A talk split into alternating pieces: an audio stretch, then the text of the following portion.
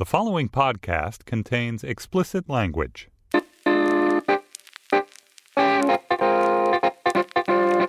Hello and welcome to Sex Lives, the New York Magazine sex podcast. I'm David Wallace Wells, and with me today, as always, are New York Magazine sex columnist Maureen O'Connor. Hey, Maureen. Hey, David. And Allison Davis of The Cut. Hey, Allison. Hello. Before we get Sorry, to. Weird. No, we must keep it in. We must keep it in. all right. Before we get to the show this week, let me remind you about the Sex Lives voicemail box. We've been ending every episode with your calls, so please hit us up at any time 646 494 3590. Well, most episodes, I guess. This week we ran out of time, but please, please, please keep your calls coming. We love hearing from you and talking about everything you're telling us. Coming up in just a minute, we're going to interview Lauren Howe, who recently wrote a piece for The Atlantic on why some people are tortured by old relationships and other people basically just do not give a fuck. First, though, giant news or tiny news. Hitler had a tiny penis, the New York Post reported today. Um, Hitler's dick was all fucked up, wrote another magazine off the same new book, which is Jonathan Mayo and Emma Craigie book, Hitler's Last Day. It turns out actually that some of these claims were a little overheated. Um, we can get to that in a minute. But the amazing thing I think for all of us was how completely inevitable it seemed in retrospect that people would try and explain the Holocaust with a micro penis. Yeah, that rang pretty true, actually. I'm a little bit ashamed of how quickly I was like, oh, of course he had a small penis because you can only be capable of such great sins if you have a tiny, tiny penis. it's funny. It's you know, it used to be like something that women would say like about how awful men were. That like uh, you know they do things like start wars because of their like issues with their dicks. Right. But now it seems like it's like almost claiming too much credit for the men. How? That like you're capable of doing something like a war and like a a holocaust staging a holocaust simply because of like your own sex issues like that's It's like way too, way, way, gives way too much credit, A, to someone's penis. B, I feel this is a very unfair stereotype for like a thousand reasons, but also because there are many people with micro penises who are fine humans. you cannot true. blame your Holocaust on your penis. FYI, guys, I don't know if you if you accidentally thought that, but no, I feel like it's super crazy. But the thing is, the um the book, what it actually said was that Hitler possibly, but we don't even know, maybe suffered from the condition called hypospadias, which is a birth defect. It affects one in two hundred men. Um, in fact, I have been with a man with hypospadias, and let me tell you, it is not actually that bad most of the time. It doesn't actually But cause wait, like what is the disease? it's just like a thing where the hole in the dick hole is like in a slightly different spot and it can be really extreme in some people but in other people it is just slightly different Ah. and on top of that we don't even know for sure that he actually had it but there are all these rumors that he only had one ball oh i thought that was established fact is that i've been citing it all day as like oh well we already knew that he only had one testicle well we already knew that there was a possibility that maybe he only had one testicle But isn't that true of anybody? the whole time. I don't think anyone Basically, proved it anybody with testicles, there's a possibility that there's only one.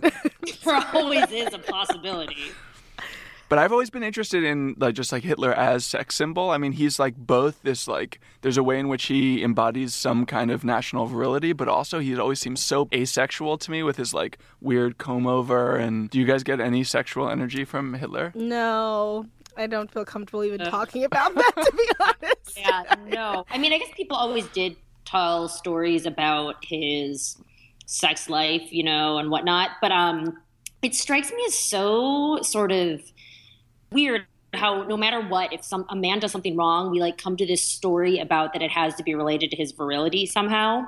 Which strikes me as like um, a sort of self fulfilling prophecy in some way that like if we continually tell men that like a man can only be this horrible of a monster if he has a tiny penis, then of course men are going to go crazy about their tiny penises because we've already told them you're going to be like Hitler if you have a tiny penis.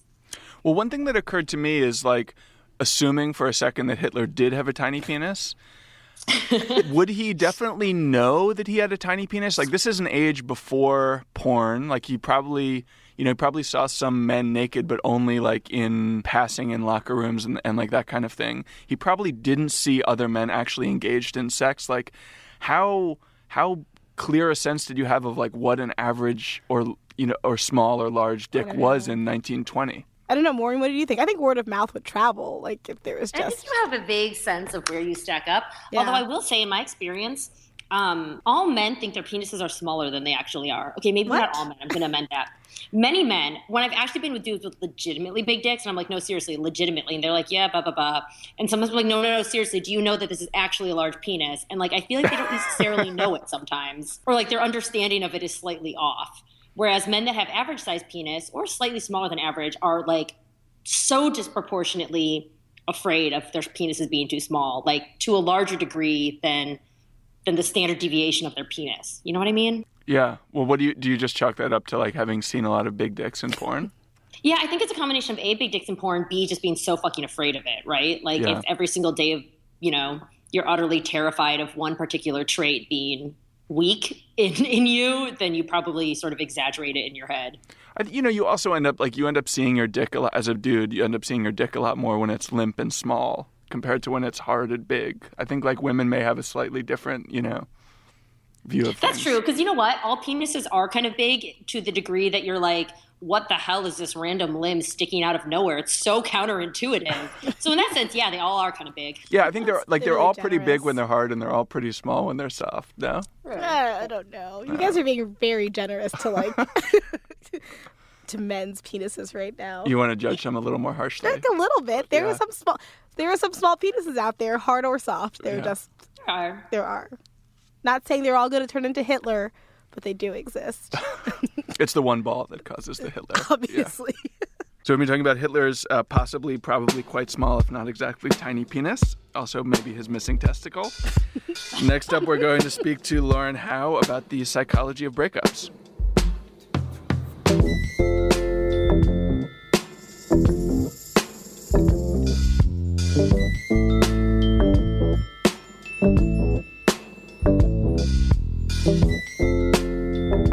Howe, welcome to the show, and thanks so much for joining us. Thank you so much for having me. Happy to be here. Yeah. Before we truly get started, I should say you are a PhD candidate at Stanford who recently published a piece in the Atlantic called Why Some People Take Breakups Harder Than Others, which is what we wanted to talk to you about. So maybe the first thing to do is to tell us a little bit about how you became interested in that question and then how you went about studying it as an academic. Yeah, so my uh, co-author Carol Dweck and I were really interested why some people seem to cling to their failures more than others. Um, we noticed that, especially in the context of relationships, there just seem to be some people who really struggle to recover from setbacks, even years later. Um, they talk about how distressed these these setbacks uh, make them, and how much uh, thinking about it kind of haunts them. Um, whereas other people seem to bounce back more readily. And is So that we is that basically true of all kinds of setbacks or is it especially true with relationships? Yeah, so one reason why we decided to conduct our research in the realm of relationships is that um, Carol's actually traditionally done more work um, in the realm of academics. That's where a lot of uh, the theories that she's looked at started being tested. So, how people respond to academic challenges and failures. Um, but we thought that uh, romantic relationships are a very interesting uh, context when it comes to dealing with rejection and breakups. So, we wanted to do some more work in that area. And would you how'd you do it? We started by asking people to reflect on experiences from their own lives, times that they uh, were rejected in a romantic context and it was painful.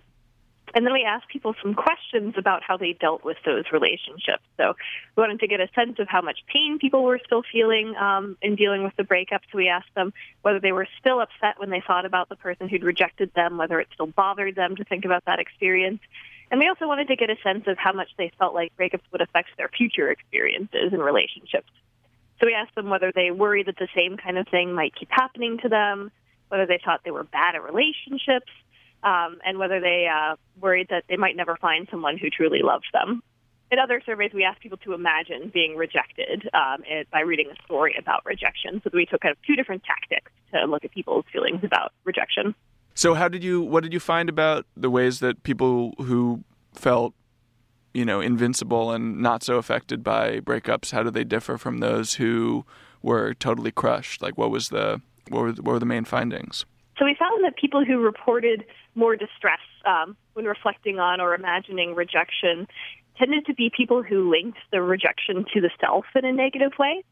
So they were people who felt like rejection unearthed um, a deep-seated flaw that they had. So they tended to agree more with statements like, I worry that there's something wrong with me because I got rejected.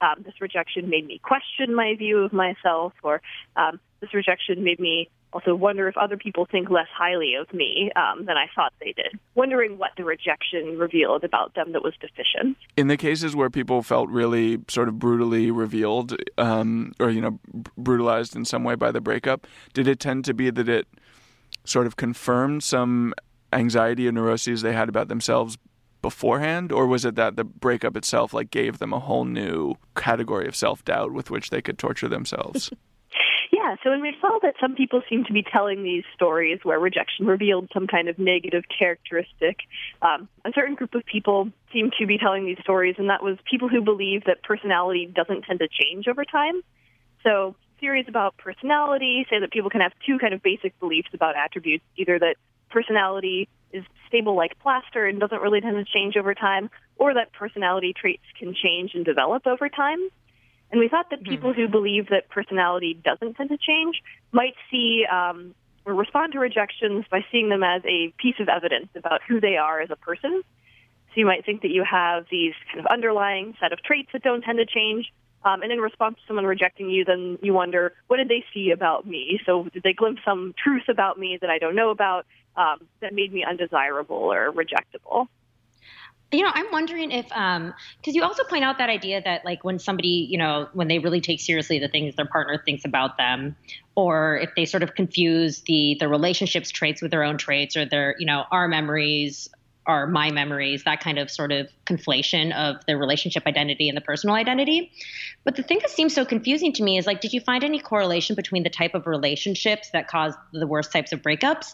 Because when I imagine a relationship where I get my sense of self very strongly from the relationship, that also strikes me as kind of a good relationship in some ways. Like that's a relationship where I care about that person's opinion about me. You know, the relationship is really central to my life there's a lot of research uh, done by Arthur Aron and his colleagues that shows that um, relationships where your identity does become kind of involved with the other person's identity, where you take on their interests and perspectives, but that's a really rewarding aspect of relationships. Um, mm-hmm. That isn't necessarily something that you don't want to do because it's too risky or something like that, because that is one reason why um, relationships um, can be very uh, satisfying. But the problems come in when um, you respond to a rejection, um, regardless of how, how close you were with that person or how much your identity overlaps with that person, by kind of questioning your own uh, basic worth. And what we found is that that actually can happen in a lot of different situations, um, some that involve very uh, deep relationships, so like marriages or long-term partnerships, but some that actually just involved um, rejection from a person who was essentially a stranger. Um, so in one case, we asked people to imagine um, being rejected by someone who they met at a party, felt a spark with, and then later overheard saying that they would never be interested in going out um, on a date with you uh, to another friend. Um, and we found that even that kind of rejection made people question um, who they really were when they believed that personality was fixed. So people tended to react to this rejection from a stranger by kind of thinking like, "Oh gosh, you know, what did they see about me that was so obviously undesirable?" But also, like, I guess, how could I have been so deluded to think that something was going on there that was obviously not going on there? That's got to be a painful thing to feel too. To kind of question your your judgment as well. Yeah. Yeah. Yeah. That's so it's interesting. So then it's not really the the shittiness of your breakup isn't really about the relationship it also isn't really about the other person. It sounds like it's really just about you and the way you view yourself. Yeah, I think there's so many different um, factors that you can think about when it comes to a breakup. You can think about the timing. Um, you can think about the needs of the other person and maybe where they were um, on different pages than you. But I think it can be very tempting to tell these stories about the self, where we have almost a protective uh, gut instinct to say, like, okay, what was it about me? Like, what do I, what, what was wrong with me? What did I do that wasn't good enough? I have a question about about fixed personalities. Like, where are most people that that see their personality as something that's unchanging and kind of concrete like where in their past are they finding like that that definition? Is it like my personality was decided at middle school and that's like the person i'll always be? Because that's kind of like we're all fucked if that's the case. But like is there like a common kind of time in a person's life where they have decided that this is their concrete personality? Yeah so i think um people who have these fixed beliefs about personality tend to kind of look at the things that happen to them to assess uh, where their traits are fixed.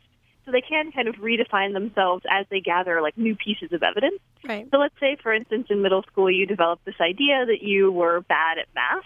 You got a, a, some bad grades on math tests and saw those as pieces of evidence that you're not good at math. But then later on, um, you start taking different math classes in high school or college and do really well. Then you could look to those, those pieces of evidence that you actually um, are good at math, that you're kind of assessing yourself based on these these outcomes, and that's how you might change your opinion about where your uh, true traits are really fixed. But you might, I guess, think then, oh, but I'm also someone who um, doesn't thrive in every situation or doesn't always have, you know, my talents don't always shine or something like that. Like, so you're revising your view of yourself but to incorporate all the old information. I wondered just in general how all of these all of these surveys track with people's responses to rejection outside of romantic relationships. Is it basically the same pattern that you'd observed or your colleagues observed in studying say success and failure in academia or in the professional realm or is like the relationship and the breakup a kind of a separate emotional theater that runs by different rules? People can certainly have uh, different beliefs about attributes. So they might believe that their personality is fixed, but that things like intelligence are malleable. So I think it's um, very domain specific. But I think um, a lot of the same kind of patterns uh, do surface in relationships as do with people who have fixed mindsets in academic contexts. So, for instance, one finding with the uh, literature on fixed versus growth mindsets in uh, academic context is that people who have a setback in an academic context tend to be really wary of seeking out um, new challenges. They kind of tend to disengage from classes and areas where they haven't been successful, um, whereas we don't see that pattern with people who have growth mindsets.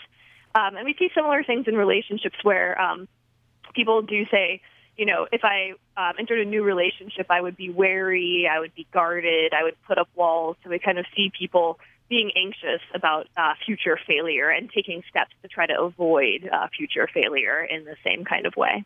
This seems so sort of bleak in that if the finding is that somebody who has sort of a fixed sense of personality is also the person who takes romantic rejection really badly, they have, you know, a horrible breakup that shakes their sense of self, they put up walls, then the next relationship. I mean, it sounds like there's sort of how do you get out of this horrible spiral?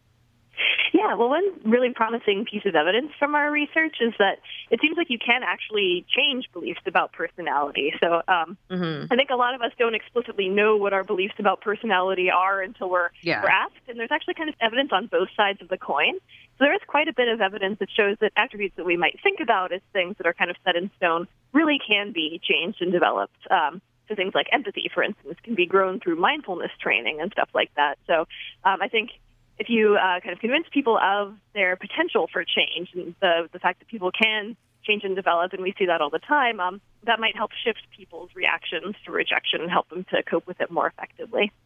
So what I'm trying to get from this is that I was so curious that I was like, ah, you know, like we're all used to dealing with, you know, friends that take breakups really badly. I was just talking with a girlfriend about this, about whether it's better to like sort of pile on and they're like, yeah, he sucks, or, you know, like, no, that person's wrong, or whether it's better to be like, well, how can you improve? Like, what is the correct, what is the better method in terms of getting somebody to stop feeling terrible about a breakup? That's a good question. I think um, what our research suggests is just trying to encourage friends to tell stories other than ones that directly speak to the self. So, um, people who, who tended to respond more positively to rejection told a variety of different stories. So some mm-hmm. identified something that they felt like they could work on, but we're very optimistic that they would be able to change that thing. Um, and that it would play out differently in other relationships. So you might think like, okay, I was bad at communicating, but I'm not doomed to always being bad at communicating. You know, there are steps that I can take to become better at that if I want to. Um, but some people did just tell stories where they said, you know what, rejection is a part of life. It happens to everyone. It doesn't necessarily say anything about who I am as a person, ah. um, and that's okay. So I think there's a couple, you know, because I mean, it can be very healthy to connect um, rejection to the self and feel like you can change and develop. But I feel like, um, you know, that might not be true for all contexts, um, especially if it was a really terrible relationship where you weren't at fault or something like that. And what about a situation in which you have someone who has like a pretty a fixed sense of personality, and they go through several breakups in which they're given like sort of contradictory negative impressions of their own self like do they then take like the worst part of each of those critiques and bundle them together into some like miserable self-loathing cycle or do they are they able to see that like well if this person like if this person called me selfish, but this person, um, but thought I was good in bed, and this person thought I was really sweet but really awful in bed? Are they able to say like, well, obviously, you know, the truth probably has to be somewhere in between on both of those, or are they just going to think I'm terrible in bed and I'm like the worst, Right. the worst girlfriend ever? Yeah, I think that's actually a really fascinating question. I would love to do follow up research, um, kind of looking at trajectories over time, um, how people respond to successive rejections. Because you could imagine that people with a fixed mindset might say, okay, this is like with every new rejection to think like, okay, this is obviously a pattern. You know, I've learned something else undesirable about me. There must be something linking all of these rejections. Um, but I, yeah, it's hard to know whether uh, that's the case. Is there any way that um, like a fixed sense of self can be a positive? Like I don't know. To me, that always sounded like a good thing. Like oh, fixed sense of self. You know who you are. You're not going to change no matter what happens. Is that a completely diluted view. Yeah. So I have, I guess, um, like kind of two different thoughts in response to that. So one is that um, I think the differences between people who have a fixed and growth mindset really come up um, in response to setbacks. Okay. It could be awesome to think like, hey, I'm, you know, I believe that intelligence is fixed. I also believe that I'm super intelligent, Right. and that's never going to change. Um, that could be something that's awesome for your uh, self-esteem and for your life outlook until you you deal with a challenge and have to respond to that. Um, and I think also there's some, been some really fascinating research on what's called self-concept clarity. So that's um, this idea of having a clear sense of who you are, um, that you feel like you you really um, know who you are, um, and that is related with uh, positive outcomes. I think you could have a fixed belief about personality, but still kind of be questioning who you are and looking at your um, life outcomes to tell you who you are. So having a fixed personality, I think, doesn't necessarily mean that you um, feel more secure in who you are. Got it. Is it weird that I feel like I have a very fixed sense of my own personality, but I feel like everybody around me is changing all the time? is that a weird view of the world? That's actually, I think that's a super interesting question. um, the scale that we use to measure beliefs about personality asked about other people's personalities or like personality in general, rather than specifically what you believe about your personality. Right, Um, and right. I wonder if the results would be different actually if you looked at that. So part of my ulterior motive is wanting you to come on this as a person who is, you know, you've interviewed or read stu- um, responses from like countless people about the way they deal with breakups, how their breakups have been. Is there a definitive? Do you have any advice on the best way to dump someone in the most that will cause the least damage or the least level of sort of like strife and um, angst? It sort of sounds like the advice is just like it's not you, it's me. It's Right, like the there's, best like, way to break up with them, right? Yeah. Because then you don't criticize them at all. You're just like, right? I know that line does seem like a cliche, but I think to some degree to say like, hey, you know, attraction is idiosyncratic. Like dating, everyone has their preferences, whether they make sense or not. So, you know, if I say you're not the right person for me, it doesn't necessarily say anything about who you are. It could be, you know, that I'm the one who has uh, whatever idiosyncratic preferences and beliefs and stuff like that. It's so fascinating to hear you say is like the the opening salvo in a kind breakup message. Attraction is idiosyncratic. So basically, what you're saying is to open with like, "I just don't find you attractive." This is horrible. No this runs so contrary to the way that everybody like nobody wants to hear that, right? well, like physical attraction is, is one aspect, but I think like trying to to make clear the message that um, you know there's a lot of different reasons why a person might just Right. feel like you're not the right fit, um, and that that you know probably wouldn't apply to all people. That it's just kind of something particular to this situation and how I feel about you. But I'm just a person out there with my own opinions. Um, based on my own personal experience and that it's kind of a single instance rather than like something that's likely to happen over and over again. Hmm. You know what? This actually confirms my go to method, which is always an ex boyfriend who you've never even heard of has re entered my life, and it's just got so little to do with you. I think I'm going to keep using that method, is what I just learned from all this. If that someone did that to me, I would worry that uh, it would be like, well, I thought I was in a really meaningful relationship, but this whole time she was just like thinking about someone else. I know. There's literally no good way to break up with someone, is what I. yeah, maybe that's true. On the other hand, David, I think we have learned since you have an extremely fixed personality, it is like such a blessing that you've been in this one relationship since like age 18. I mean, I'd be It sounds like crushed. You would take a breakup Yeah. really fucking badly. Yeah. I've also learned today. I actually, before I got together with Risa, I did take several uh, breakups before that really, really badly. When you were like 16 years old? Right, Yeah. but that's like like your brain's just not developed. I don't know if you can Yeah. really. Or he's been fixed since age 16. That's true. With his I would also maybe believe that. I think if you ask my parents, I'd been fixed since I was like four. Also, I love how we keep saying fixed like you were neutered or something. Well, Lauren, thanks so much for coming on. It's been a blast talking to you. Yeah, thank you so much.